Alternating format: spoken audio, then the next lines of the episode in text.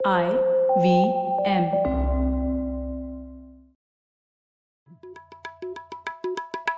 भाई हम हिंदुस्तानियों को बतियाना बड़ा पसंद है। बंगाली में अड्डा उड़िया में खोटी कन्नड़ा में हरटे और हिंदी में पुलियाबाजी। इस कला के लिए हमारी हर भाषा में एक शब्द है। तो प्रणय और मैं तो अक्सर मिलकर पुलियाबाजी करते ही रहते हैं। हमने सोचा कि आपको भी इसमें शामिल कर लिया जाए। तो आइए प्रणय और सौरभ के साथ करते हैं पुलियाबाजी। हेलो सौरभ कैसे हैं आप? बस बढ़िया ख्याति। और प्रणय तुम कैसे हो? बस आज ना- मैं तो मज़े में हूँ। मज़े में हो? हाँ हाँ। नहीं नहीं मैंने कहा यार पॉडकास्ट में इंट्रोड्यूस तो करना बनता है लेकिन आज तो खास पॉडकास्ट है। ख्याति तुम बताओ क्यों खास है आज? हाँ क्योंकि आज प्रणय हमारे को होस्ट नहीं है वो आज हमारे गेस्ट हाँ। वन ऑफ़ द गेस्ट है। हमारे साथ दो गेस्ट जुड़ रहे हैं प्रणय और रघु एस जेटली जो एक बेहतरीन किताब अभी जो आई है मिसिंग इन एक्शन के ऑथर्स हैं। तो आज हमसे खास बातचीत के लिए जुड़ रहे हैं। और आई I मीन mean, हमारे श्रोताओं को एक्चुअली कोई नया टॉपिक नहीं है क्योंकि हम काफ़ी सारी चीज़ें इन चीज़ों में से डिस्कस करते आए हैं क्योंकि आई मीन ऑब्वियसली प्रणय को होस्ट है और हमारा इन वे रेजिडेंट एक्सपर्ट भी है।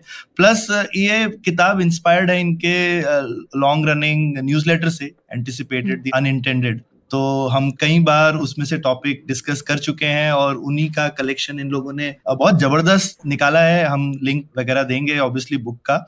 और बेस्ट सेलर है बुक अमेजोन पे पॉलिसी गवर्नेंस स्पेस में। तो मतलब एकदम छाए हुए प्रणय और रघु, आप दोनों। तो बहुत बहुत आप लोगों का स्वागत है दोनों का हमारे पॉडकास्ट पर। सौरभ, मुझे ऐसे लग रहा है कि मेरा सोमवार और शुक्रवार एक साथ मिल रहे हैं आज।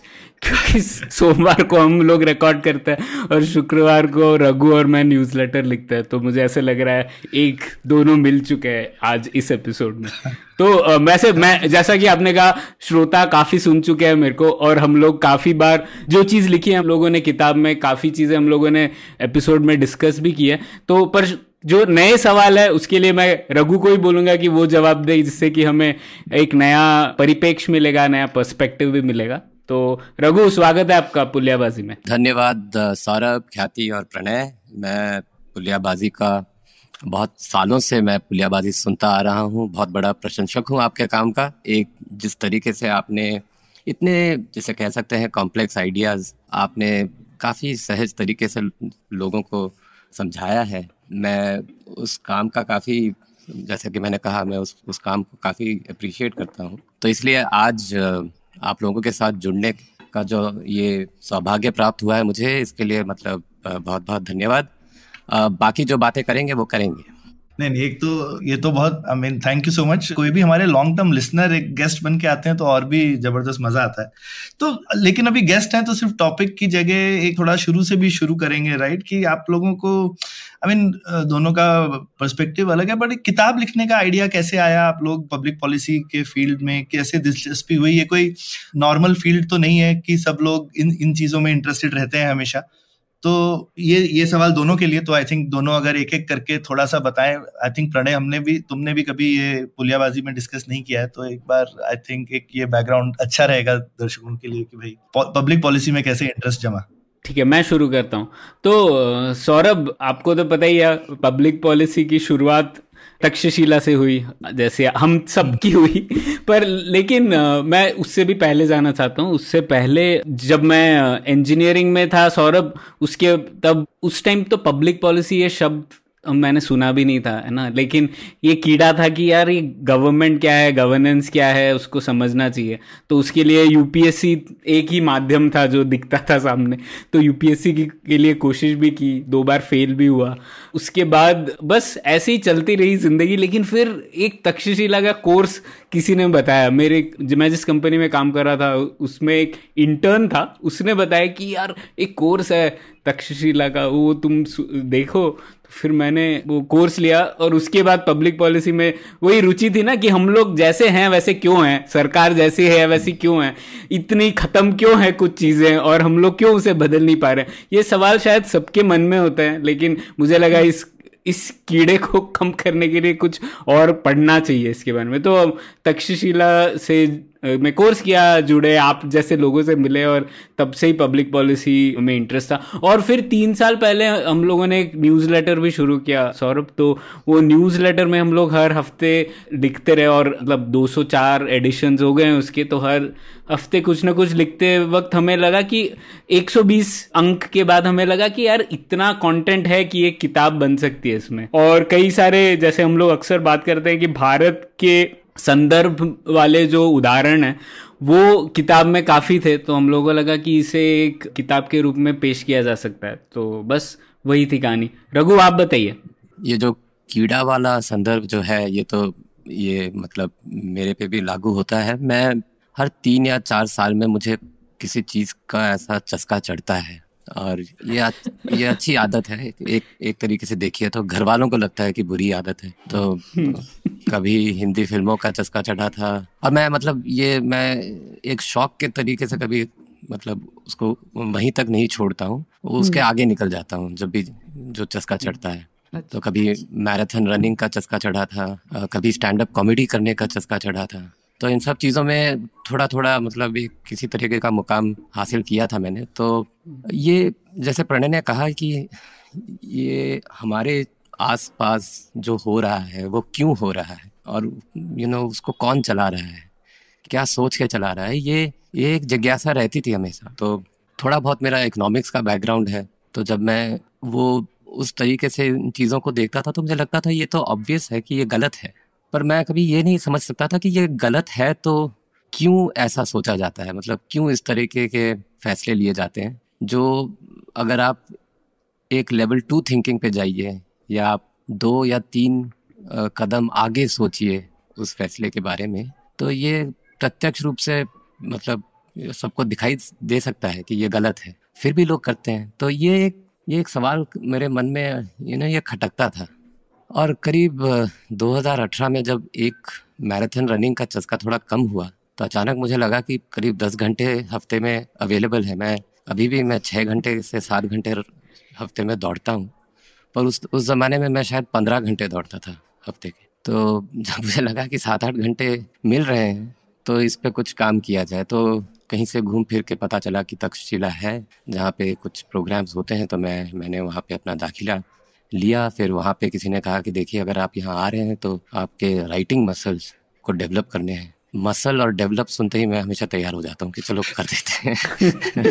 तो, तो तो फिर मैंने कुछ एक एक ब्लॉग फ्री वाला बनाया। और और मुझे हमेशा लिखने का शौक है। एक एक तरीके का लिखने का मैं मैं हमेशा सोचता हूँ कि मैं जो भी लिखूँ लोग उसे पढ़ के थोड़ा मुस्कुराए। चाहे जो भी हो तो मैंने वैसा लिखना शुरू किया। तो वो प्रणय की नज़र में आया कि कौन है ये बालक जो इस तरह की चीज़ें लिख रहा है? तो, तो फिर तो फिर प्रणय ने एक मेल एक मेल भेजा कि भाई आ, मैं लिखता हूँ तुम्हें लिखना है क्या? पता नहीं प्रणय को क्या पता क्या चला कि मतलब तीन चार मेरे कुछ पोस्ट थे उसे देख के उन्हें, उन्हें लगा कि शायद ये आदमी कुछ आ, हाथ बटा सकता है इस काम में।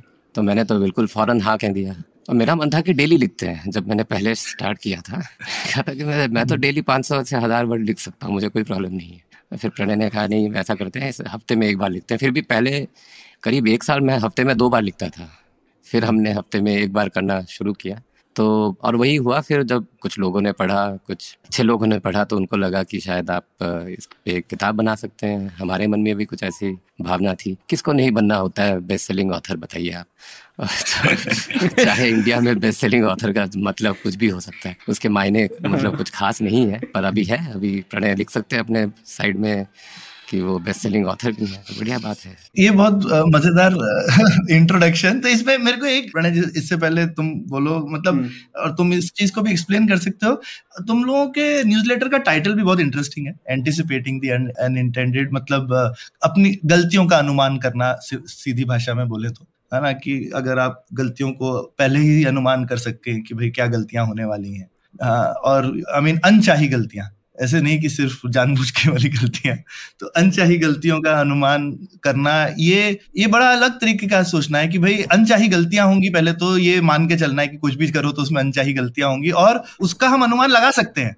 तो ये काफ़ी कॉन्ट्ररी थिंकिंग आपके राइटिंग्स में पहले से ही है। तो ये ये किस तरह से टाइटल के पीछे की क्या कहानी है, क्यों ऐसा इन चीज़ों के ऊपर लिखना शुरू किया, ये इस बारे में भी कुछ बताइए। तो सौरभ, वैसे मैं पहले कह रहा था लोगों को चस्का लगता है तो लोग उसमें डुबकी लगाते हैं पर रघु उसमें गोते लगाते हैं तो ये फ़र्क है लगता है। तो हाँ इस सवाल के ऊपर मैं ये कहना चाहूँगा, सौरभ, फ़र्क है ना, जैसे अपेक्षित और अनपेक्षित और अवांछित दोनों में फ़र्क है। तो तो यही एक्चुअली इनसाइट मुझे तो प्रताप भानु मेहता की एक लेक्चर से मिला था, जब वो तक्षशिला में पढ़ा रहे थे। तो उन्होंने ये बोला था कि not everything that is unintended is unanticipated तो बस ये चीज़ जब मैंने पढ़ी तो ये एकदम दिमाग में एक वो बत्ती जल गई कि ये तो बहुत सही बात है ना? अक्सर सरकारें कहती हैं कि हमने कुछ अच्छी चीज़ की, नीयत अच्छी थी, कुछ गड़बड़ हो गया तो क्या हुआ? वो तो हम लोग भी नहीं चाहते थे। हम लोगों ने तो बहुत ही अच्छी मंशा से कुछ किया था। तो यही कारण हम लोग हर चीज़ के लिए देते हैं जब पॉलिसी गलत हो जाती है। तो तो उसी को एक्सप्लोर करते टाइम फिर एक बहुत फ़ेमस पेपर है 1926 शायद का। तब से ये कॉन्सेप्ट डिफरेंस चला रहा है कि एंटिसिपेटिंग और अनइंटेंडेड कॉन्सिक्वेंसेज में डिफरेंस है। तो शायद मैं भूल रहा हूँ किसका पेपर था, शायद रॉबर्ट मर्टन का था। अगर मैं गलत हूँ तो हम लोग सही पेपर दे देंगे। लेकिन तब से ये आइडिया है। तो वो पेपर पे हम लोगों ने पहले एक आर्ट आर्टिकल भी लिखा था, सौरभ विनय कुमार सिंह के साथ मैंने पेपर भी लिखा था कि क्या डिफरेंस होता है अनपेक्षित और अवांछित में। तो उसको लेकर फिर हम लोग सोच रहे थे कि नाम क्या हो तो तब मैंने सोचा कि हम लोग इस तरीके से देखेंगे कि हर जो नीति है, उसके शायद सरकार क्या कह रही है, क्या उसके उद्देश्य हैं और किस तरीके से वो सॉल्व करेगी एक प्रॉब्लम को, और क्या हम लोग पहले से देख सकते हैं इनमें क्या त्रुटियाँ हो सकती है। क्योंकि जैसे कि हम लोग हमेशा हैं पुलियाबाजी में अगर हम लोग को इकोनॉमिक रीजनिंग या फिर एक आ, समाज की अच्छी समझ होगी तो हम लोग कई चीज़ें पहले से प्रेडिक्ट कर सकते हैं। ऐसा नहीं है कि हम लोग प्रोहिबिशन करेंगे और फिर हम लोगों को पता पड़ेगा अरे लोग फिर भी पी रहे हैं अल्कोहल हम सरकार ने तो नहीं बोल दिया। ऐसे कैसे हो सकता है? तो हम लोग को तो पहले से पता होगा ना ये तो इस तरीके की चीज़ें हम लोग को लगा कि हम लोग लिखेंगे। पर सही कहे तो अब तो हम लोग कई चीज़ें लिखते हैं पब्लिक पॉलिसी से जुड़ी हुई। तो हर आर्टिकल में एंटिसिपेट एंटिसिपेटिंग द अनइंटेंडेड उस तरीके के फ्रेम से नहीं लिखते, लेकिन उद्देश्य यही है कि ज़्यादा से ज़्यादा हम लोग प्रेडिक्ट कर पाए। वैसे मैं ये भी कहूँगा, मेरी भी सोच बदली है इस दौरान।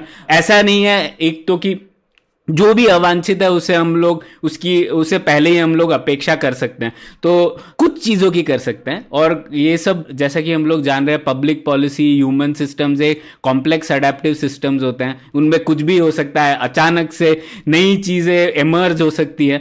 तो हर चीज़ तो हम लोग प्रेडिक्ट नहीं कर सकते, लेकिन जिस तरीके की गलतियाँ हम अक्सर इंडियन पब्लिक पॉलिसी में देखते हैं, उस तरीके की गलतियाँ तो कई बार प्रेडिक्ट कर सकता है। शायद कोविड नाइन्टीन कोई नहीं प्रेडिक्ट कर सकता, लेकिन प्रोहिबिशन सोल्यूशन कर लाने से क्या होगा वो आप बेशक प्रेडिक्ट कर सकते हैं। तो ये कहूँगा। रघु आप क्या कहते हैं? मतलब जो भी आपने कहा बिल्कुल सही कहा। आप ही ने ये नाम दिया है तो ये बिल्कुल मतलब आप ही को पता है कि क्यों आपने ये नाम दिया है। वैसे एक जो श्रोता हैं उनके लिए एक लिंक आप डाल सकते हैं कि एक बहुत हम्म। नामी फ्रेंच लिबरल इकोनॉमिस्ट थिंकर थे उन्नीसवीं सदी के। उनका नाम था फ्रेडरिक बास्टियात और उन, उनका एक बहुत ही बहुत ही famous parable of a broken window है, जो कि एक टूटी खिड़की का एक पैराबल यानी एक एक छोटी सी कहानी, लघु कहानी है। और वो वो टूटी खिड़की की जो लघु कहानी है, उससे वो ये दिखाते हैं कि जो एक खिड़की का जो कांच टूट जाता है, उसके जो कॉन्सिक्वेंसेस होते हैं, वो क्या हो सकते हैं? और ये जो आइडिया है एंटिसिपेटिंग दी अनइंटेंटेड का, वो वहीं पे पहली बार एक इकोनॉमिक थिंकिंग के ज़रिए फ्रेडरिक बास्टियाज ने पहले समझाया था। और वो जो टाइटल था उस आर्टिकल का या उस पेपर का, वो था that which is seen and unseen तो और that which we can see and that we can not that we can not see वो वहीं से, वो दूसरा पॉडकास्ट जो भी है, वो भी वहीं से ही नाम वहीं से आया है। बास्तियात के उस पैरेबल ऑफ़ ब्रोकन विंडो से ही आया है। हाँ, अमित अमित वर्मा का अमित भी थे इस बिल्कुल। उनको बास्तियत प्राइज भी मिला था ना क्योंकि हाँ उनको बास्तियत प्राइज भी मिला था उससे पहले तो उसके बाद उन्होंने पॉडकास्ट शुरू किया था तो हाँ जिन्होंने हिंदी में आपको हायक के बारे में काफ़ी हाँ जी। बताया हिंदी में हमने उनसे साथ हायक एपिसोड किया था उनके साथ। बढ़िया। तो ठीक है अब थोड़ा किताब पे आ जाते हैं। तो एक तो मुझे बताना है कि आपकी किताब बहुत ही सरल तरीके से लिखी हुई है जो एक कॉम्प्लीमेंट है। मतलब काफ़ी बार क्या हो जाता है कि इतनी गूढ़ तरीके से चीज़ें समझाई जाती है कि मतलब वो रीडर काफ़ी बार समझ नहीं पाता है। तो ये ये पब्लिक पॉलिसी जैसे थोड़े सीरियस टॉपिक पे है लेकिन ऐसी सीरियस किताब नहीं है। इसमें इतनी सारी फिल्मी रेफरेंसेस आपने डाले हुए हैं और बहुत ही सरल भाषा में समझाया है कि आप यू you नो know, आसान है ये पढ़ना किताब। सो so, ये ये तो मैं आपको बताना चाहती थी एज अ रीडर मुझे बहुत मज़ा आया ये पढ़ने में। इसमें ख्याति मैं जोड़ूँगा मतलब रघु बोल रहे थे ना कि प्रणय ने क्यों उनको चूज़ किया लिखने के लिए ये फिल्मी कीड़ा है ना प्रणय को तो उसको फिल्मी कीड़े वाला अपना साथी मिल गया इसके हाँ, लिए। हाँ। वैसे वैसे प्रणय तो निकले निकले थे बनने पब्लिक पॉलिसी के विक्रम सेठ। साथ में उन्होंने साथ में उन्होंने भाई मिस्टेक उनको चेतन भगत मिल गए। तो, तो, तो, तो हमने भी उनको थोड़ा थोड़ा चेतन भगत की तरफ़ हमने भी उनको थोड़ा हम्म। खींचा उन्होंने भी हाँ। हमारे अंदर का विक्रम सेठ थोड़ा जगाया तो बस ये किताब वही है जो आपने हाँ। कहा सरल है वो मैं वही कहना चाहूँगा जो चर्चिल ने एक टाइम पे एटली के बारे में कहा था कि he is a modest man who has a lot to be modest about तो हमारा भी ऐसा ही है कि सरल इसलिए है क्योंकि हम लोग सरल लोग हैं हम हमसे पल्ले नहीं पड़ता जो बड़ी बड़ी बातें सही बात है। वही। और उद्देश्य भी यही था कि मतलब हम लोगों ने पहले ही लिखा है इंट्रोडक्शन में हम लोग कोई पॉलिसी एक्सपर्ट्स तो है नहीं। तो उद्देश्य ये नहीं था कि किसी को जो पॉलिटिशियन है या जो सरकार में है उसे समझाएँ कि कैसे नीतियाँ चलानी चाहिए। लेकिन यही उद्देश्य था कि हम जैसे नागरिक जो हैं उन्हें बेहतर समझना चाहिए पब्लिक पॉलिसी को। क्योंकि अगर हम लोग कहते हैं ये लोकतंत्र है तो लोकतंत्र में तो हम लोगों ने जैसे कई बार जैसे ओवरटन विंडो वाली कॉन्सेप्ट के बारे में बात किया कि अगर हम लोग एक चीज़ चाहेंगे तो उसको रिस्पॉन्ड करते हैं पॉलिटिशियंस उसी चीज़ को तो। ये भी ज़रूरी है कि हम लोग सही चीज़ मांगे सरकार से। तो अगर हम लोगों का उद्देश्य ये था उ, उन लोगों तक पहुँचना जो सरकार के बाहर है तो उसे सिंपल बनाना बहुत ज़रूरी था। और जैसे एक वरुण मित्रा जी है काफ़ी पब्लिक पॉलिसी के बारे में वो भी लिखते हैं। वो अक्सर कहते हैं कि पब्लिक पॉलिसी में से पब्लिक निकल चुका है। तो कई बार हम्म। इतनी ऊँची चीज़ें बोली जाती है कि शायद पब्लिक को ही नहीं समझ में है तो वही उद्देश्य था कि एटलीस्ट हम लोग पब्लिक तक पहुँचा पाए पब्लिक पॉलिसी को। बिल्कुल बिल्कुल, वो तो हुआ ही है। पर सिंपल है, इसका मतलब ये नहीं कि इसमें बहुत सारी इंटरेस्टिंग बातें नहीं है, बहुत सारी इंटरेस्टिंग बातें हैं। जैसे कि आपने बहुत सारे एनलाइटमेंट एरा के जो आइडियाज़ हैं कि किस तरह से मॉडर्न स्टेट का कंसेप्शन बना, जो आज भी हम समझते हैं, लेकिन मेरे ख्याल से भारत में वो इतने ज़्यादा लोगों तक ये विचार नहीं पहुँचे काफ़ी लोग ऐसा भी मानते हैं कि जैसे कि ये एक वेस्टर्न आइडियाज़ है। ये तो आप एक तो आपने बहुत सारे एनलाइटमेंट विचारों को अपने किताब में समझाया है, उसका रेफरेंसेस दिए हैं। तो आप इसको किस तरह से देखते हैं? क्या आप उसको एक वेस्टर्न आइडिया की तरह समझते हैं? क्या आप कुछ और एंगल से देखते हैं? और और एक सवाल ये जो थोड़ा बहुत आपने समझाया भी है अपनी किताब में कि क्यों हमारा मतलब भारत का अपना एनलाइटमेंट एरा क्यों नहीं आया? तो शायद मैं ये पहले इस पर कुछ बोलता हूँ, फिर शायद प्रणय बोले। तो पहली बात यह है कि हम लोगों ने ये कोशिश की है कि जो भी विचार हैं जिस तरह के भी विचारधारा है चाहे वो पाश्चात्य हो वेस्टर्न यूरोपियन हो इंडियन हो हमने कोशिश की है कि हम उन विचारधाराओं को आज के संदर्भ में कैसे ला सकें और उसमें जो अच्छा है जो हम्म। जहाँ उसमें से हमें कुछ सीख मिल सकती है उसको कैसे आज के संदर्भ में आज के समस्याओं के बारे में सोचा जा सकता है तो ऐसा नहीं है कि किताब में सिर्फ़ एनलाइटनमेंट थिंकिंग पे ही ज़्यादा ज़ोर है, क्योंकि हमने चाणक्य के बारे में बात की है, हमने हजारी प्रसाद द्विवेदी जी के बारे में बात की है, हमने कबीर और कई जगहों पे तुलसी और कालिदास के बारे में भी बात की है। और ये मैं तो मानता हूँ, जैसे मैंने ये पहले भी कहा है कि हमारे एक बहुत फ़ेमस भक्ति पोएट थे, जिन्होंने काफ़ी सारा संकलन किया था भक्ति पोएम्स का। उनका नाम था नभदास। और उन्होंने वो बहुत ही फ़ेमस लाइन लिखी थी कि जात ना पूछो साधु की पूछ लीजिए ज्ञान मोल करो तलवार का पड़े रहने दो मयान। इसका मतलब है कि ये जो जो साधु है उनसे जो ज्ञान मिल रहा है वो आप ले लीजिए। ये मत पूछिए कि वो कहाँ से आया है। हम्म। क्योंकि जो उसके अंदर जो है वो तलवार वो हमारे काम की है। मयान को पड़े रहने दीजिए। तो ये तो एक ये पृष्ठभूमि मैं देना चाहता हूँ इससे पहले कि ये जवाब दूँ। दूसरा है कि ये एनलाइटनमेंट इंडिया में क्यों नहीं हुआ? देखिए एक दरार पड़ी थी वेस्टर्न सिविलाइजेशन में। एक छोटी दरार पड़ी थी करीब 900 ये जो नवी शताब्दी है उसको कहा था ग्रेट स्किज्म जहाँ पे वेस्टर्न और ईस्टर्न चर्च डिवाइड हो गए थे। और उससे बड़ी दरार पड़ी जब मार्टिन लूथर आए और उन्होंने सोलहवीं सदी में रिफॉर्मेशन किया और उन, उन्होंने प्रोटेस्टेंटिज्म चालू किया। ये ये बहुत ही काफ़ी इम्पोर्टेंट चीज़ है, क्योंकि ये जब दरार पड़ी तो लोगों ने काफ़ी जो मूल तरीके के जो सवाल हैं, क्योंकि तब तक तो डार्क एजेस चल रहे थे। और डार्क एजेस का मतलब ये था कि जो किताब में लिखा गई है बात, वही सब कुछ है।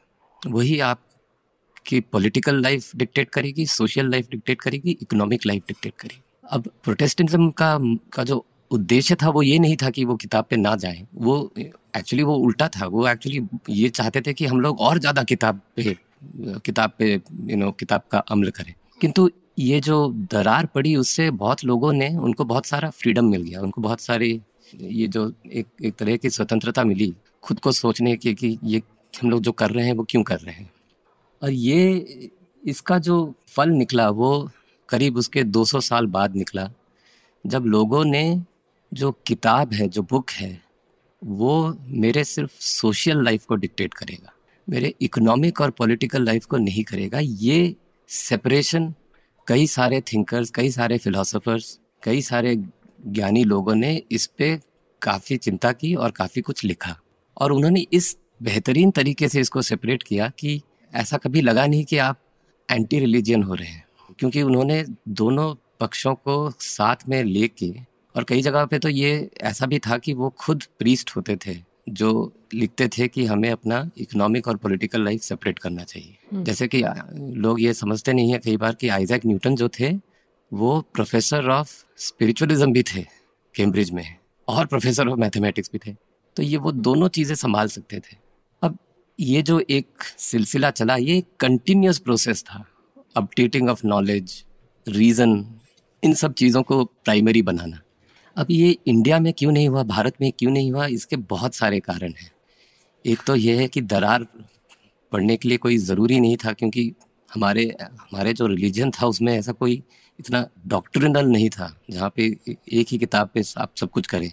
तो हम लोग थोड़ा फ्री फॉर्म ओपन सिस्टम थे, जिससे ये स्पेसिफिक ये जो, ये ज़रूरत है, ये कभी पड़ी नहीं। दूसरा, वो जो भक्ति मूवमेंट था वो एक तरीके से पहली बार वो दरार पड़ी थी क्योंकि हम्म। भक्ति मूवमेंट का जो अर्थ था उसका और मैं भक्ति मूवमेंट पे काफ़ी मुझे बहुत ही दिल, ज़्यादा दिलचस्पी है भक्ति मूवमेंट पे पिछले छः सात महीने से।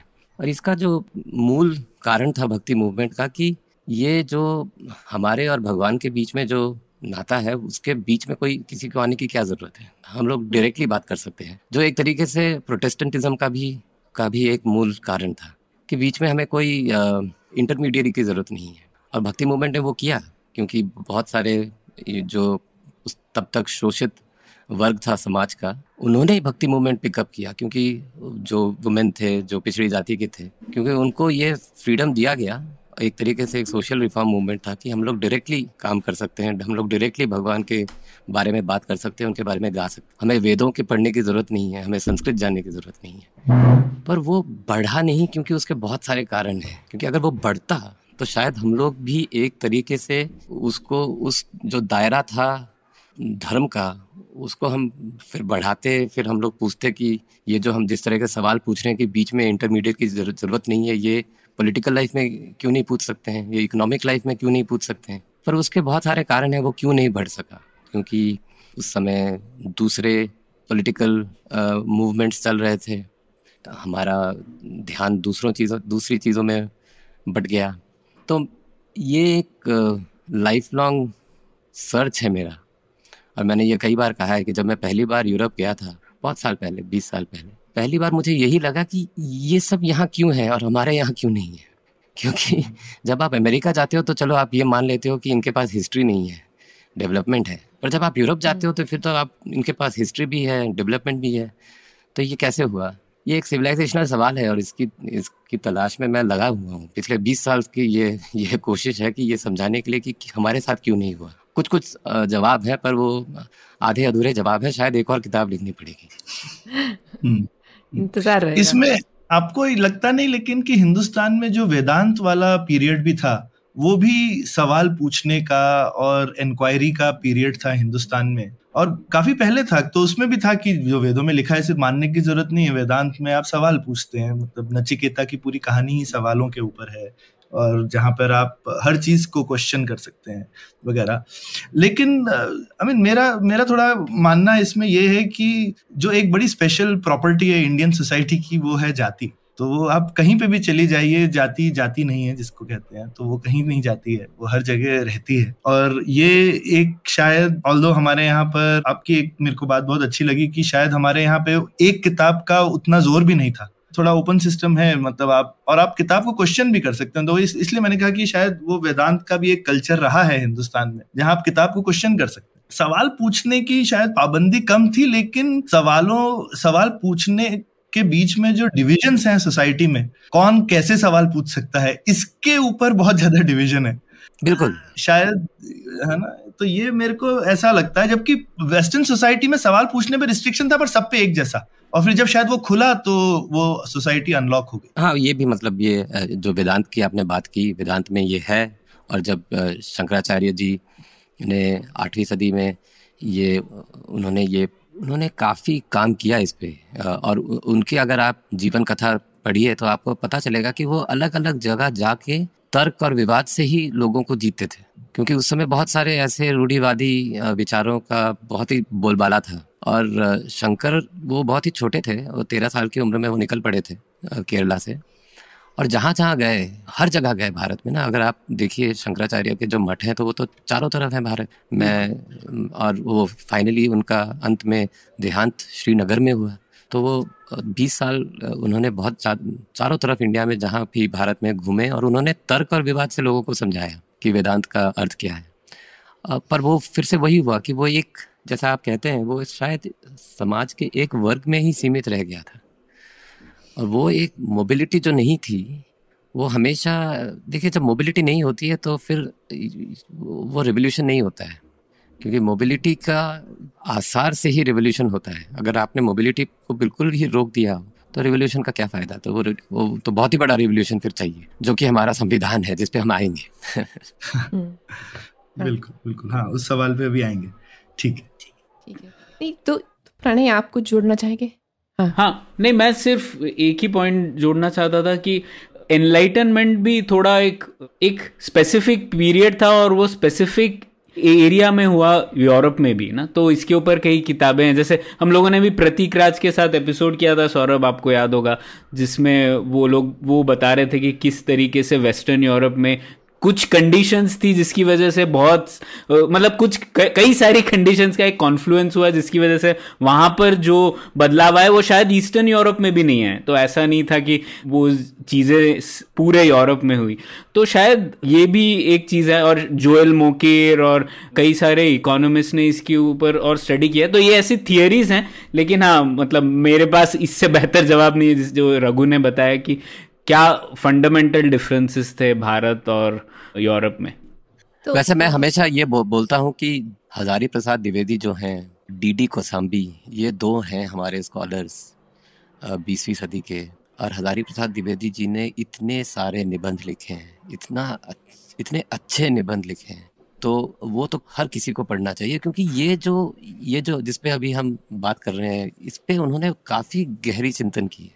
और उनका बहुत ही फ़ेमस निबंध है जिसपे हमने भी एक पोस्ट लिखा है और वो किताब में भी है कि जब दिल भरा हो और दिमाग हो खाली जो कि मैं हमेशा सोचता हूँ एक तरीके से हिंदू समाज का एक एक लाइन का एक इतना तीव्र विवरण किसी ने नहीं किया है। नहीं ठीक है तो ये आपके कुछ रिकमेंडेशंस उनके निबंध के हम पोस्ट में डालेंगे रघु दीजिएगा बाद में। इसी से एक फॉलोअप क्वेश्चन बनता है, जैसे कि एक, फ़िलहाल एक एक प्रकार की डिबेट चल रही है ना, ये कहते हुए कि देखिए, हमारा समाज कंजर्वेटिव था और हम पे जब हमारा संविधान बना तो एक प्रकार का एक liberal constitution liberal in the sense कि समाज से ज़्यादा लिबरल कि जिस समय जब समाज में एक प्रकार की इक्वालिटी नहीं थी, पर बाहर कुछ लोग ऐसे मतलब इस तरह से भी एक फ्रेम कर सकते हैं कि जो वेस्टर्न आइडियाज़ में बिलीव करने वाले थे, उस प्रकार के लोगों ने आके शायद ये एक बड़ा ही लिबरल कॉन्स्टिट्यूशन बना दिया और ये एक कॉन्जर्वेटिव सोसाइटी पे रखा और अभी हम उस दोनों का द्वंद देख रहे हैं और हम देख रहे हैं कि एक तरह से समाज उसको वापस कैप्चर करने की कोशिश कर रहा है।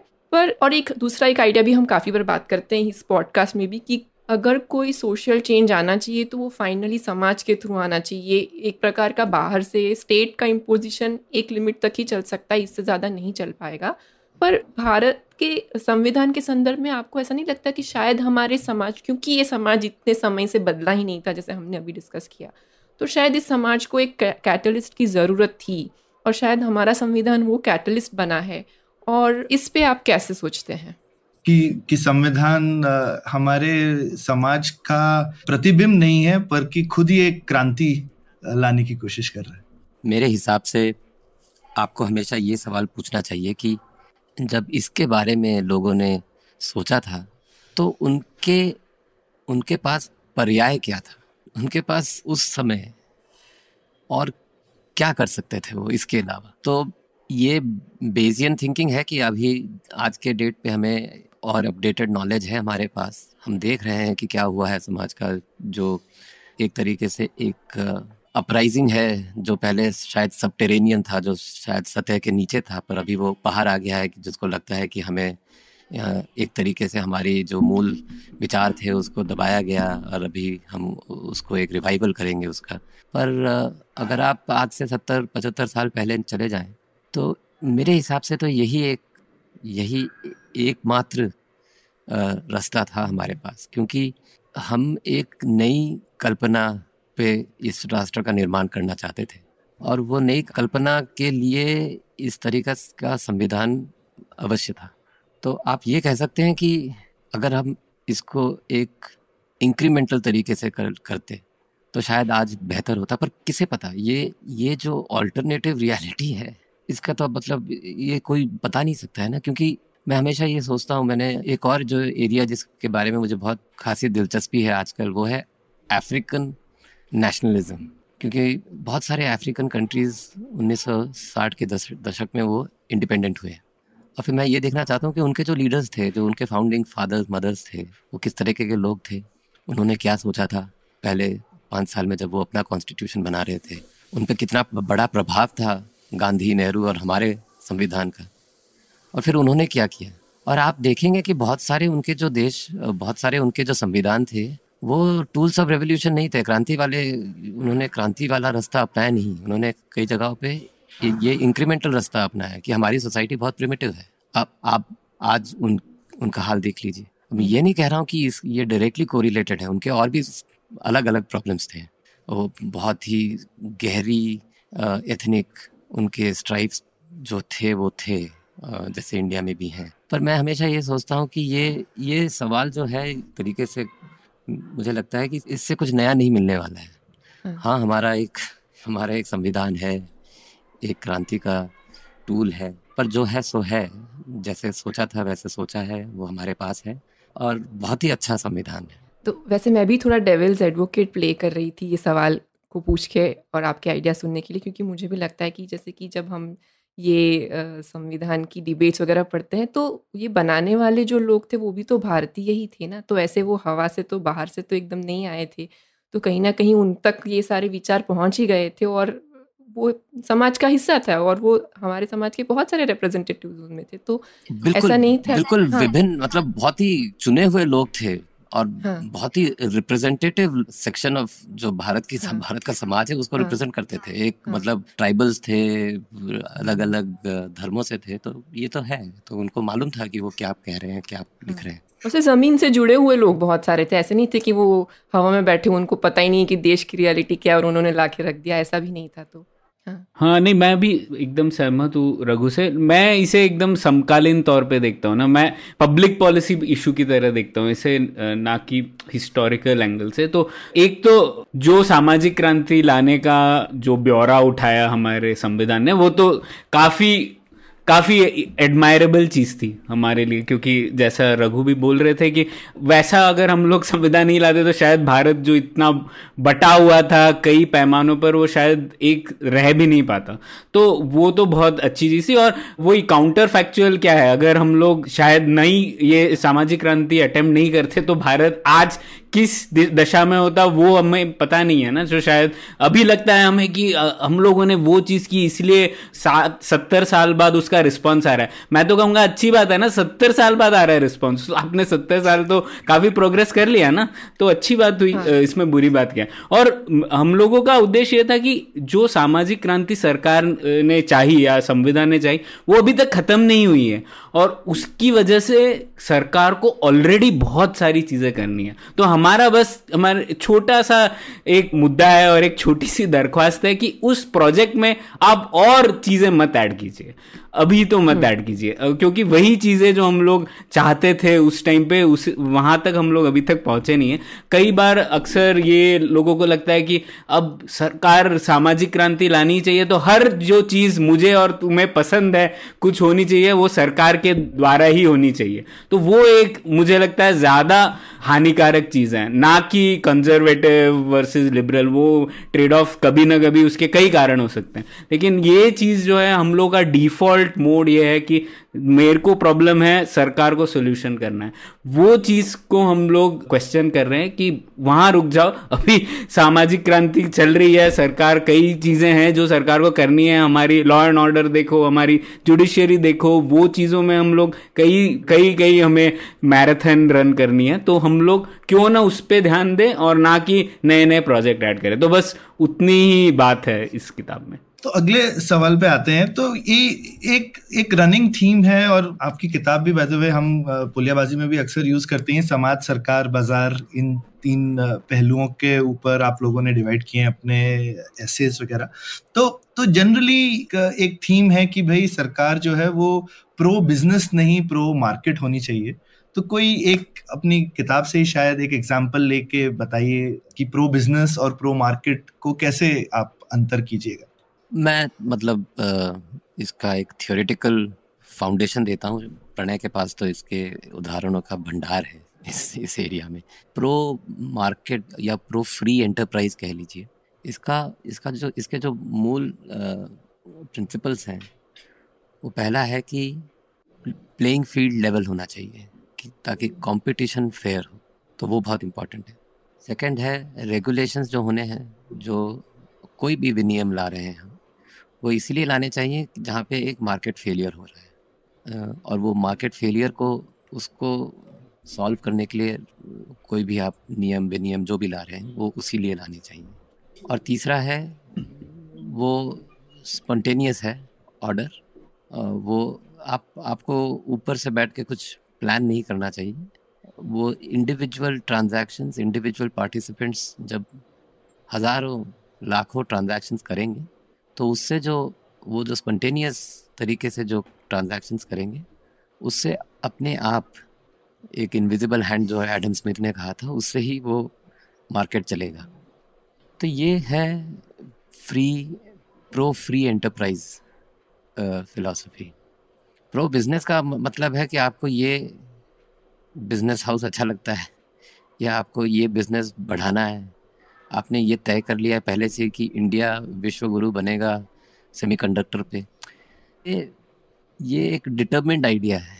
इसमें भी कभी कभी सक्सेस हो सकता है। मैं ये नहीं कहता हूँ कि इससे सक्सेस नहीं हो पाएगा पर ये इसमें खतरा ज़्यादा है कि और जो गलत चीज़ें हैं जो कैपिटलिज्म के या मार्केट के वो आ जाएँगे आपके आपकी इकोनॉमी में।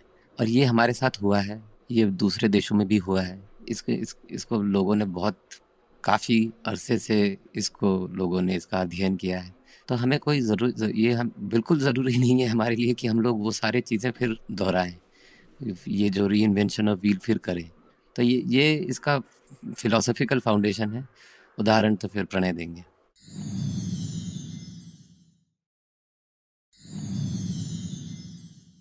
अब प्रणय उदाहरण के साथ में एक एक इसमें जो आलोचना है उसको भी जोड़ लो। तो आई थिंक रघु ने हम्म। बहुत अच्छे से समझाया। तो इसमें कुछ लोग कहते हैं कि ठीक है कुछ बड़े बिज़नेस बन जाएँगे। जैसे एक बहुत अच्छा चीज़ बोली रघु ने कि भाई जब आप कोई फ़ील्ड चूज़ कर लेते हैं सरकार बोलती है अब हम इसको बड़ा करेंगे। तो फिर उसमें क्रोनिक कैपिटलिज्म आ ही जाता है कई बार कि भाई यूएस में जैसे डिफेंस फ़ील्ड एक बोल सकते हैं आप इस तरीके का है और हिंदुस्तान में भी कुछ फ़ील्ड इस तरीके के बन सकते हैं जहाँ पे एक बार सरकार की पॉलिसी आ रही है तो जो सरकार के निकट लोग हैं, वो उस पॉलिसी का फ़ायदा उठाएँगे, उस फ़ील्ड में बड़े होने के लिए। लेकिन फिर लोग कहते हैं कि भाई, इसमें खराबी क्या है? दूसरे देशों में अगर इस तरीके की बड़ी कंपनियाँ बन जाती हैं तो फिर एक क्षेत्र में काफ़ी बड़े बड़े चाइनीज़ बड़ी कंपनी बन जाएँगी यूएस की बड़ी कंपनी बन जाएँगी, और बिना इसी छत्र छाया के हिंदुस्तानी कोई बड़ी कंपनी होगी नहीं, फिर हम उस फ़ील्ड में कम्पीट नहीं कर सकते। और अगर वो थोड़े से गलत तरह से भी बनती है तो इसमें क्या नुकसान? हाँ नहीं उसका जवाब मैं वो, वही कहूँगा, जैसे वो रघुराम राजन और लुईगी जिंगालस की एक बहुत अच्छी फ़ेमस बुक थी सेविंग कैपिटलिज्म फ्रॉम कैपिटलिस्ट तो मतलब कैपिटलिज्म को कैपिटलिस्ट से बचाने की ज़रूरत है। तो उसी वही डिफरेंस है प्रो मार्केट और प्रो बिज़नेस में। और ये एक्चुअली दानी रॉड्रिक और अरविंद सुब्रमण्यम ने 2004 में एक पेपर लिखा था भारत के संदर्भ में, और उसमें उन्होंने कहा था। तो जैसा रघु ने बताया, वही डिफरेंस है। मैं उसको एक उदाहरण की तरह हमेशा बोलता हूँ, जैसे अगर एक हंड्रेड मीटर की रेस है, सब लोग लाइन में रुके, और अगर आपने वो मतलब एक मैदान पे चल रही है रेस और अगर आपने नीचे मैट लगा दी और लोग सब सब लोग तेज़ी से जा रहे हैं तो वो प्रो मार्केट रिफॉर्म हुआ। और प्रो बिज़नेस हुआ, आपने किसी को दस मीटर आगे रख दिया और बोला, अब तू भाग। तो वो प्रो बिज़नेस हुआ। तो ये बेसिक डिफरेंस है। और प्रो तो जैसे हम लोग अक्सर कहते हैं ना, जैसे 1991 रिफॉर्म इतनी बड़ी बात क्यों थी? वो इसीलिए कहते कहते हैं क्योंकि जो चीज़ें उसने उस रिफॉर्म ने घटाई, जैसे लाइसेंस परमिट कोटा राज वगैरह हटाया, वो प्रो मार्केट था क्योंकि सब लोगों को उसका फ़ायदा हुआ। ना सिर्फ़ किसी एक कैपिटलिस्ट को। तो उस तरीके की चीज़ें करना हमें काफ़ी, करने की काफ़ी ज़रूरत है। और मैं वो एग्ज़ाम्पल वही देना चाह रहा था, सौरभ, हम लोगों ने डिस्कस भी किया इसको पहले, जो एक हमारी पहले पॉलिसी थी items reserved for the manufacture exclusively by the small sector ऐसी एक पॉलिसी थी जो 1967 में शुरू हुई थी जिसमें हम लोगों ने बोला था कि ऐसी कुछ चीज़ें होनी चाहिए जो सिर्फ़ स्मॉल सेक्टर को प्रोड्यूस करनी चाहिए। तो हमें ऐसे बिजनेसेस बनाने चाहिए जिसमें कैपिटल ना आए, जिससे, जिसमें लोग मशीन ना यूज़ करें। क्योंकि अगर हम लोग मशीन यूज़ करेंगे तो लोगों को जॉब ही नहीं मिलेगी। तो वो हम लोगों ने शुरू की पाँच आइटम से, जो कि 1990 तक तकरीबन हज़ार आइटम हो गए थे। उसमें इलेक्ट्रॉनिक्स वगैरह भी शामिल थे। और जयराम रमेश जिनसे हमने बात की थी, वो तो कह रहे थे कि ये एक पॉलिसी थी जिसकी वजह से भारत चीन से बराबरी नहीं कर पाया इलेक्ट्रॉनिक्स वगैरह के क्षेत्र में। है ना? क्यों? हम लोग अगर ऐसा करेंगे कि हम लोग को सिर्फ़ छोटी कंपनियाँ चाहिए और जो बड़ी ना हो, और हम लोग एक्टिवली डिस्करेज करेंगे उन्हें कि वो मशीनरी से हो तो उसका क्या फ़ायदा होगा? और इसके ऊपर कई बार स्टडी भी हुई तो फाइनली लास्ट आइटम इस पॉलिसी में 2015 में निकाला गया। और उसके बाद लोगों ने स्टडी की कि क्या फ़र्क आया उस सेक्टर में जहाँ पे डी रिजर्वेशन हुआ। तो कई सारी एनालिसिस हुई जिसमें उन्होंने कहा कि आइटम डी रिज़र्व होने के बाद उस क्षेत्र में जितनी कंपनियाँ थी वो 25 प्रतिशत बढ़ गई। एम्प्लॉयमेंट 50 प्रतिशत बढ़ गया और आउटपुट भी करीबन 35 प्रतिशत बढ़ गया। तो ये, सर, सिर्फ़ उदाहरण है कि जो कंपनियाँ हैं और जो एम्प्लॉयमेंट है, वो छोटी कंपनी से नहीं बढ़ती, बल्कि यंग एंटरप्राइजेस से बनती है। तो जितनी ज़्यादा कंपनियाँ होंगी, उतने ज़्यादा उनको ग्रोथ चाहिए होगी, उतने ज़्यादा लोगों का भी उद्धार होगा। एम्प्लॉयमेंट की तरफ़ से कंज्यूमर की तरफ़ से तो सब। तो उस दृष्टिकोण से हम लोग देखें। तो सौरभ, उसी की, इसी की दृष्टिकोण से देखें तो अगर हम लोग सिर्फ़ एक इंसान या एक या दस इंसानों की ओर देख रहे हैं और उनके ऊपर हम लोगों की, भारत की जो ग्रोथ है, वो अगर डिपेंडेंट होगी तो हम लोग कितना बड़ा रिस्क ले रहे हैं ना? एक तो वो लोगों के क्या करने वाले हैं, उन लोगों के अगर उन, वो पकड़े गए या उन्होंने कुछ और गड़बड़ की, जो भी हो, उसकी वजह से पूरी भारत की जो इकोनॉमी है, उसके ऊपर फ़र्क पड़ेगा। तो इस इस चीज़ के लिए भी प्रो मार्केट पॉलिसीज़ में जिसमें कंपटीशन हो, एक किसी ने कुछ गड़बड़ की तो उसका रिप्लेसमेंट हाजिर हो, उस तरीके की नीतियाँ लाना बहुत ज़रूरी है। तो प्रो प्रो बिज़नेस शायद छोटे तौर पर और छोटे काल के लिए अच्छी लगती है, लेकिन आगे जाकर कई लोगों को ऐसे लगता है कि फाइनली प्रो मार्केट करनी है। जैसे हम लोग जब ये रिकॉर्ड कर रहे हैं, तब यूएस ने भी डिसाइड किया ना, एक जो बैंक है जो सिलिकॉन वैली बैंक जो अभी उन, उनका बहुत मुश्किल में आ गया उनको वो वापस बेल आउट नहीं कर रहे हैं। वो लोग कंज्यूमर के इंटरेस्ट प्रोटेक्ट कर रहे हैं लेकिन बेल आउट नहीं कर रहे। तो ये डिफरेंस जानना बहुत ज़रूरी है प्रो मार्केट और प्रो बिज़नेस में। बिल्कुल बिल्कुल। हाँ उन्होंने बैंक को डूबने दिया लेकिन खातों को नहीं डूबने दिया। इंटरेस्ट और थोड़ा आगे आते हैं। तो एक चैप्टर आपका काफ़ी इंटरेस्टिंग लगा मुझे तो मुझे लगा चलो हम, क्योंकि शायद हमने इस पर ज़्यादा बात नहीं की है, कि आपने समझाया है अपनी किताब में कि कैसे जो अभी ये केरल मॉडल और गुजरात मॉडल की बातें होती रहती है और दोनों मॉडल के बीच की एक डिबेट चलती रहती है कि कौन सा मॉडल अच्छा है कौन सा बुरा है। तो आपने ऐसा लिखा हुआ है कि ये दोनों राज्यों का जो मॉडल है उनका ऐसे बनने के पीछे एक प्रकार की उनकी खुद की एक पाथ डिपेंडेंसी है उनकी एक हिस्ट्री है जिसकी वजह से वो वैसे बने हैं। ना कि फ़िलहाल की कोई पॉलिसी जिससे वो ऐसा हुआ है। तो थोड़ा और बताइए ना इसके बारे में। ढोकला और अपम। हाँ ढोकला और अपम। वो मतलब क्योंकि मैं दोनों चीज़ों का कायल हूँ, ढोकला और आपम दोनों का। तो इसलिए ये ज़रूरी था कि ये इस पर थोड़ा और थोड़ा, इस पर थोड़ा रिसर्च किया जाए। तो ये प्रणय का आइडिया था कि ये इंडिया में ये एक डाइकोटमी होती है। जब भी इलेक्शंस आते हैं तो एक केरला मॉडल और एक गुजरात मॉडल पे बात चालू हो जाती है, जो कि 2019 में काफ़ी हुई थी। तो उसी उसी के संदर्भ में हमने ये लिखा था। तो ये है। देखिए, अगर आप किसी भी स्टेट पूरे स्टेट को अगर आप एक मॉडल पे के तरीके से आप उसको देखना चाहते हैं तो ऐसा नहीं होता है कि किसी स्टेट में दस या पंद्रह साल में कुछ इतना बदल जाता है कि उसका पूरा जो एक मौलिक, उसका जो एक उसका जो एक तथ्य है वही बदल गया हो। तो इसलिए हमने थोड़ा इस पर हमने पहले थोड़ा थोड़े हिस्ट्री पे गए। और पहली बात तो आज के, अगर आज भी आप देखिए तो ऐसा नहीं है कि केरला में एंटरप्राइज नहीं है। या गुजरात में सोशलिज्म जैसे मतलब सोशलिस्ट या स्टेट लेड चीज़ें नहीं है। दोनों अभी आज भी मौजूद हैं तो पहले तो ये यही धारणा ही गलत है। पर फिर अगर आप थोड़ा इतिहास में जाएँ तो आपको पता चलेगा कि केरला में आज से करीब 200 साल पहले ऑलरेडी हेल्थ केयर बहुत आगे निकल चुका था क्योंकि वो जो त्रावणकोर के महारानी थी उन्होंने तभी इम्यूनाइजेशन और वैक्सीनेशन का कार्यक्रम शुरू कर दिया था। हम्म। और उसके कारण है वो किस कहाँ पे उनका, कहाँ पे वो पढ़ी थी, किस तरीके के बाहर के इन्फ्लुएंसेस केरला पे आते थे, वो पॉलिटिकल एनवायरनमेंट क्या था? तो और और वो एक तरीके की वो सोसाइटी जहाँ पे एक पर्टिकुलर कम्युनिटी मैट्रियार्कियल थी तो इसलिए वो वुमेंस कॉलेज भी वहाँ पहले चालू हो गए थे। और अगर फिर वुमेन ने पढ़ना स्त्रियों ने पढ़ना चालू कर दिया तो फिर वो काम पे भी लगने जा, जाती थी तो वो खुद बहुत सारे टीचर्स बनी या नर्सेज बनी। तो ये एक, बहुत 200 साल वाली एक परंपरा है एक एक इतिहास है। और उस पर फिर बीच बीच में 1930 की बात कर लीजिए 1940 की बात कर लीजिए छप्पन में जब कम्युनिस्ट गवर्नमेंट आया तो अलग अलग चीज़ें उसको उसमें फिर वो ऐड करती रही। और जिसका पूरा जो फल है वो आज हम देख रहे हैं। तो हाँ ऐसे, ऐसा है कि उसमें कुछ चीज़ें मिली हुई हैं, जहाँ पे आप कह सकते हैं कि कुछ कम्युनिज्म का एलिमेंट है, वहाँ पे हर पाँच साल में सरकार बदलती है तो उसका भी एक, उसका भी हाथ है। और वैसे ही हम, फिर हम गुजरात के हिस्ट्री पे गए तो वो सूरत था, कांडला था, ये सब हमारे मतलब बरसों से ट्रेडिंग पोस्ट रहे हैं। तो वहाँ पे एक मर्केंटाइल कल्चर था। जो कि बहुत स्ट्रांग है बहुत सालों से स्ट्रांग है। एक किताब है fifty great battles of history आप अगर वो पढ़िएगा। उसमें एक ही बैटल है इंडिया के।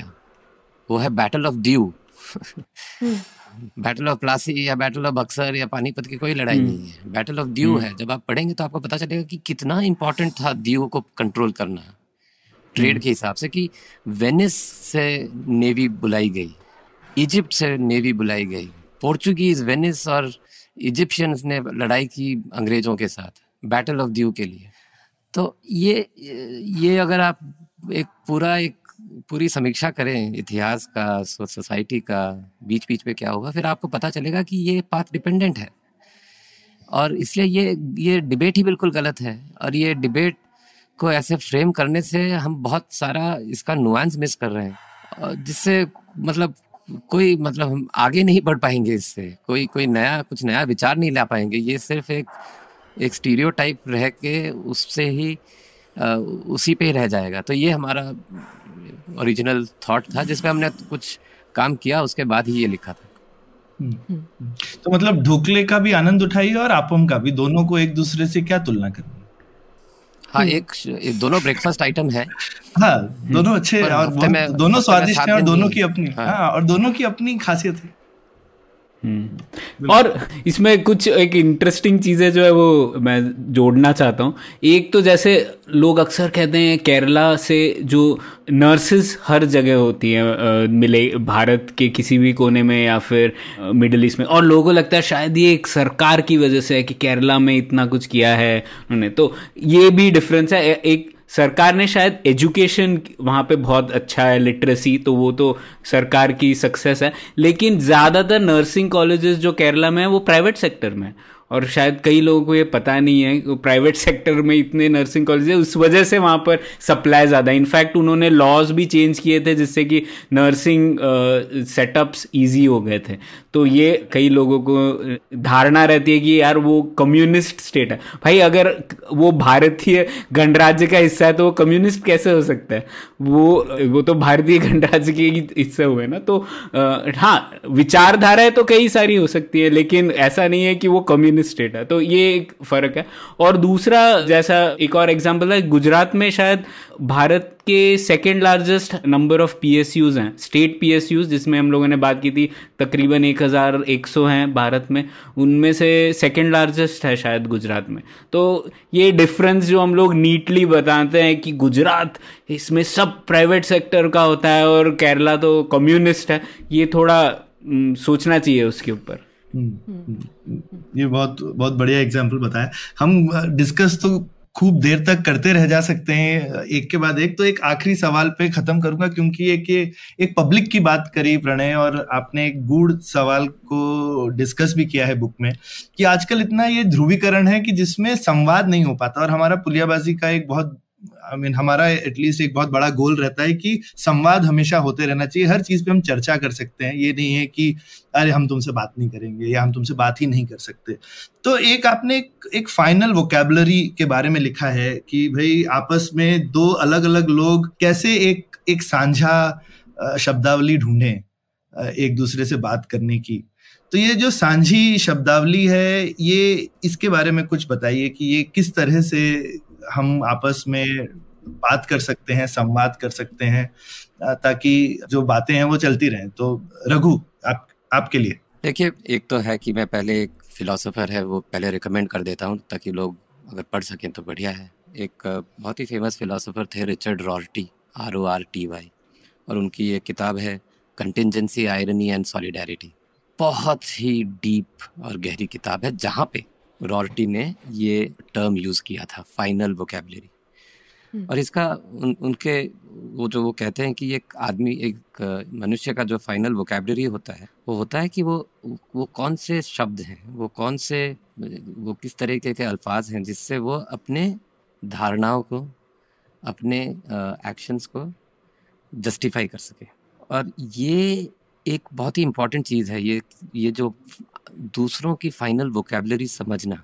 क्योंकि एक बार अगर आप वो दूसरों की फाइनल वोकेबलरी समझ सकें तो आपको पता चल सकता है कि उस पर अगर आप कोई डाउट क्रिएट करना चाहें, क्योंकि उसको अगर आपको बदलने आप आप आप चाहते हैं कि वो बदले थोड़ा तो उस पर आप डाउट तभी क्रिएट कर सकते हैं जब आपको पता चले कि वो करेंटली कौन सी उनकी फाइनल वोकेबलरी है जो वो यूज़ कर रहे हैं। और फिर वो जो आप आप अपने जो आर्ग्यूमेंट्स डाल रहे हैं उसको ऐसे फ्रेज करें कि ताकि वो उनके जो प्रेजेंट वोकेबलरी है उससे वो समझ सके ताकि वो उस पर फिर सोच सके और उसको डिजॉल्व कर सके। क्योंकि अगर आप अपनी फाइनल वोकेबलरी उन पर ला देंगे तो फिर तो बात ही नहीं हो सकती। तो वो ये दूसरी चीज़ है। ये जो जो तीसरी चीज़ है कि एक बार वो आप समझ सकें कि आप, उनकी जो फाइनल वोकेबलरी है और आपकी जो फाइनल वोकेबलरी वो इतनी दूर नहीं है। तब जाके कुछ बात आगे बढ़ेगी। इसलिए कई बार हमने अपने किताब में और हमने अपने न्यूज़ लेटर में ये बार बार लिखते हैं कि हमारा उद्देश्य क्या है? कि भारत का कल्याण हो, कि हमारे देशवासियों, वासियों का कल्याण हो। इसके इसके अगेंस्ट तो कोई कुछ बोल ही नहीं सकता, क्योंकि ये ये हम सब चाहते हैं। कि जब हम कहीं बाहर जाते हैं, जब वापस आते हैं तो हम ये मेरे दिमाग में तो यही होता है कि हमारे लोगों को ये सब क्यों नहीं मिल रहा? ये एक कोर सवाल है। तो अगर आप उससे हर, जो भी आप डिस्कस करना चाहते हैं किसी से भी, आप हमेशा ये बात पे वापस आ जाइए कि इससे क्या हम भारत का कल्याण होगा? कि इससे क्या हमारे देश, देशवासियों का कल्याण होगा? और वो कभी कभी तो इसी पे डिबेट हो जाती है कि देश देशवासी कौन है? खैर वो अलग है वो किसी और दिन बात करेंगे। हम्म। पर आज के आज की तारीख पे आप ये लेके चलिए कि जो भी हैं जिनके पास भी आधार है वो वो भारतीय हैं तो उनका कल्याण कैसे होगा? तो यहाँ से अगर हम हम सब फाइनल वोकेबलरी को वहाँ ला सकें सब सभी लोगों की और जो हमारा पब्लिक डिस्कोर्स है वहाँ वहाँ पे अगर हम वो फाइनल वोकेबलरी इस तथ्य पे रखें तब जाके हम कुछ कर सकते हैं। नहीं तो हम will be talking past each other जो कहते हैं ना। हम्म। पर वो किताब ज़रूर पढ़िए मैं श्रोताओं को ये आग्रह करूँगा क्योंकि बहुत ही डीप है वो किताब। मैं थोड़ा इसे एक सकारात्मक स्पिन दे देता हूँ इसको। मैं ये सोच रहा था कि हम लोग जैसे अक्सर ये संदर्भ जो था ख्याति आपने बोला था सोशल मीडिया के टाइम में हमको काफ़ी पोलराइजेशन ध्रुवीकरण दिख रहा है। तो इस वजह से और मुश्किल हो गया है क्या? तो मुझे लगता है एक्चुअली हम लोग थोड़ा ये अस्थाई फ़ेज़ है ये क्योंकि जैसे कि कई सोशियोलॉजिस्ट ने कहा है एक्चुअली हम लोग पहले इको चेम्बर्स में थे। जब हम लोग के पास सोशल मीडिया इतना नहीं था लेकिन अब सोशल मीडिया में आने से तो हम लोग और टकराव हो रहा है। इसका मतलब है कि हम लोग दूसरे व्यू पॉइंट को देख रहे हैं या फिर उनसे एटलीस्ट इंटरेक्ट कर रहे हैं। तो जब दोनों चीज़ों का एक क्लैश होगा तो अक्सर लगेगा कि हम लोग एक्सट्रीम्स में जाएँगे और जा भी रहे हैं। लेकिन मुझे लगता है ये अस्थाई फ़ेज़ है क्योंकि हम लोग ये एक्चुअली हम लोग अब इंटरेक्ट कर रहे हैं एक दूसरी विपरीत आइडियोलॉजी से बहुत ज़्यादा, दिन ब दिन। तो इसलिए हम लोग भी समझ रहे हैं, शायद पूरा all of human kind is going through this और हम लोग शायद समझने की कोशिश कर रहे हैं। तो शायद मुझे ऐसा लगता है कि हम लोग समझ पाएँगे, और आप देखते हैं ना, अभी ऑलरेडी जो डिजिटल अवेयरनेस है कि किस तरीके से व्हाट्सएप पे रिएक्ट करना है वो बदल चुका है पिछले पाँच साल में। जैसे पहले था वैसे नहीं है। तो मुझे लगता है कि वो पॉजिटिव चीज़ होगी कहीं कभी ना कभी। कैसे होगी क्या होगी मुझे पता नहीं लेकिन तब तक कोशिश जारी रहनी चाहिए बस यही है। एकदम प्रणय ने हम होंगे कामयाब मूड में खत्म किया है पॉडकास्ट तो वो सुबह कभी तो आएगी। देखिए आशावादी हाँ। होना आशावादी होना बहुत ही अच्छी चीज़ है। आशावादी आशावादी लोगों से ही दुनिया बदलती है। तो ये कभी कभी हमारे किताब या हमारा न्यूज़लेटर पढ़ के ऐसा लगता है कि हम लोग नाराज़ हैं जो प्रणाली चल रही है। नाराज़ नहीं है। जैसे गुलजार जी ने लिखा था कि तुझसे नाराज़ नहीं हूँ मैं हैरान हूँ मैं तुझसे। तेरे तो, तो, तो हैरानगी है कि हम लोग ऐसे क्यों हैं? नाराज़गी नहीं है बिल्कुल। हम्म। ठीक तो ये ये एकदम आपकी बुक के फिल्मी स्टाइल में आज का पॉडकास्ट खत्म करते हैं। बहुत मज़ा आया। बुक के परे भी बहुत कुछ सीखने को मिला। बातचीत में उम्मीद हमारे श्रोताओं को भी मिला होगा। ज़रूर किताब पढ़िए किताब नहीं भी पढ़ रहे हैं तो आपको आज के डिस्कशन से क्या सवाल आए दिमाग में हमको ज़रूर बताइए लिखिए। धन्यवाद। नहीं थैंक यू तो मैं एक आखिरी पिच कर देता हूँ। किताब पे कि किताब ज़रूर पढ़िए जाइए खरीदिए गिफ्ट कीजिए। एक एक मेरे हिसाब से एक इंटरेस्टिंग और काफ़ी सरल तरीके से हमने बहुत सारी चीज़ें कही हैं। तो ये एक हमारा हमारे हार्डवर्क का एक एक नतीजा है। तो तो प्लीज़ जाके किताब पढ़िए और किताब लोगों को गिफ्ट बिल्कुल मैं मेरी आजकल फेवरेट गिफ्ट आइटम है ये वैसे। मेरी भी। मेरी मैंने ऑलरेडी तो... एक एक्स्ट्रा कॉपी मंगवाई। आप लोगों के लिए तो ऑप्शन थोड़ी ना कंपलसरी ऐसा, ऐसा ऐसा कुछ नहीं ऑप्शन हमेशा होता है किताब लेकिन बहुत अच्छी है। तो और और मैं बताऊँ तो काफ़ी ऐसे लोग जो कि जनरली पब्लिक पॉलिसी को काफ़ी रूखे तरह से देखते हैं उनको भी बहुत पसंद आ रही तो ये के लिए साधुवाद आप सब आप दोनों का? तो इसी बात पे दोनों साधुओं को साधुवाद करते हैं और आज का एपिसोड खत्म करते हैं। थैंक यू धन्यवाद। धन्यवाद। आपके समय के लिए शुक्रिया। उम्मीद है आपको भी मज़ा आया। यह पॉडकास्ट संभव हो पाया है तक्षशिला इंस्टीट्यूशन के सपोर्ट के कारण। तक्षशिला पब्लिक पॉलिसी में शिक्षा और अनुसंधान के लिए स्थापित एक स्वतंत्र संस्था है।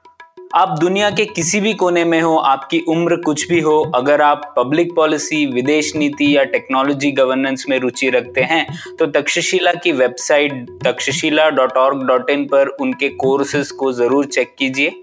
और अगर आप पुलियाबाजी में शामिल होना चाहते हैं तो हमसे कनेक्ट कीजिए Puliyabaazi at gmail dot com पर या फिर एट पुलियाबाजी ट्विटर पर। शुक्रिया।